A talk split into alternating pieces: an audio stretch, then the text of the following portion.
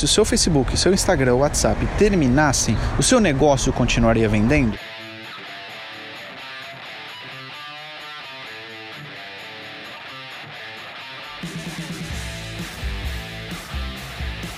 Olá, aqui é Luciano La Roça, bem-vindo aqui a mais um podcast.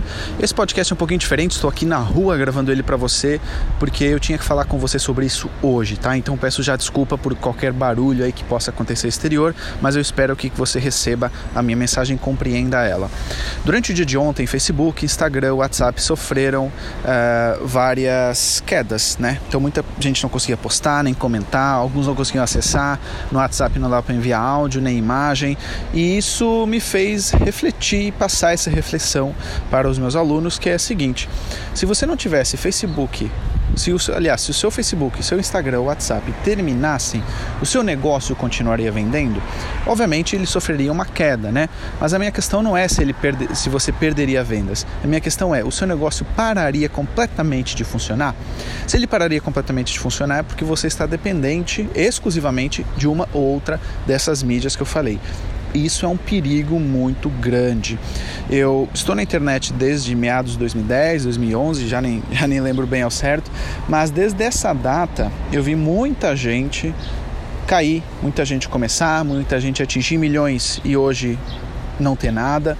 E o que eu reparei no longo prazo é que aqueles que se mantêm no mercado, eles têm principalmente duas características.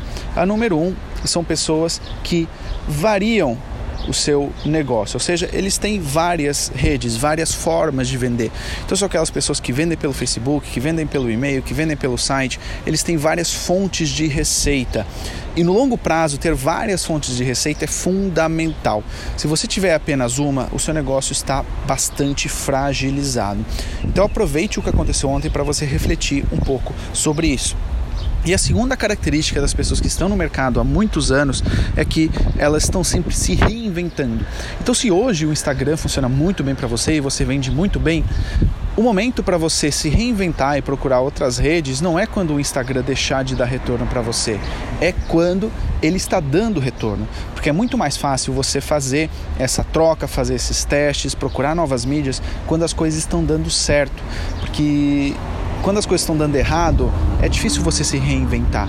É, como disseram hoje no meu Instagram, uma frase até que eu achei bastante interessante, é que você deve comprar guarda-chuva em dias de sol.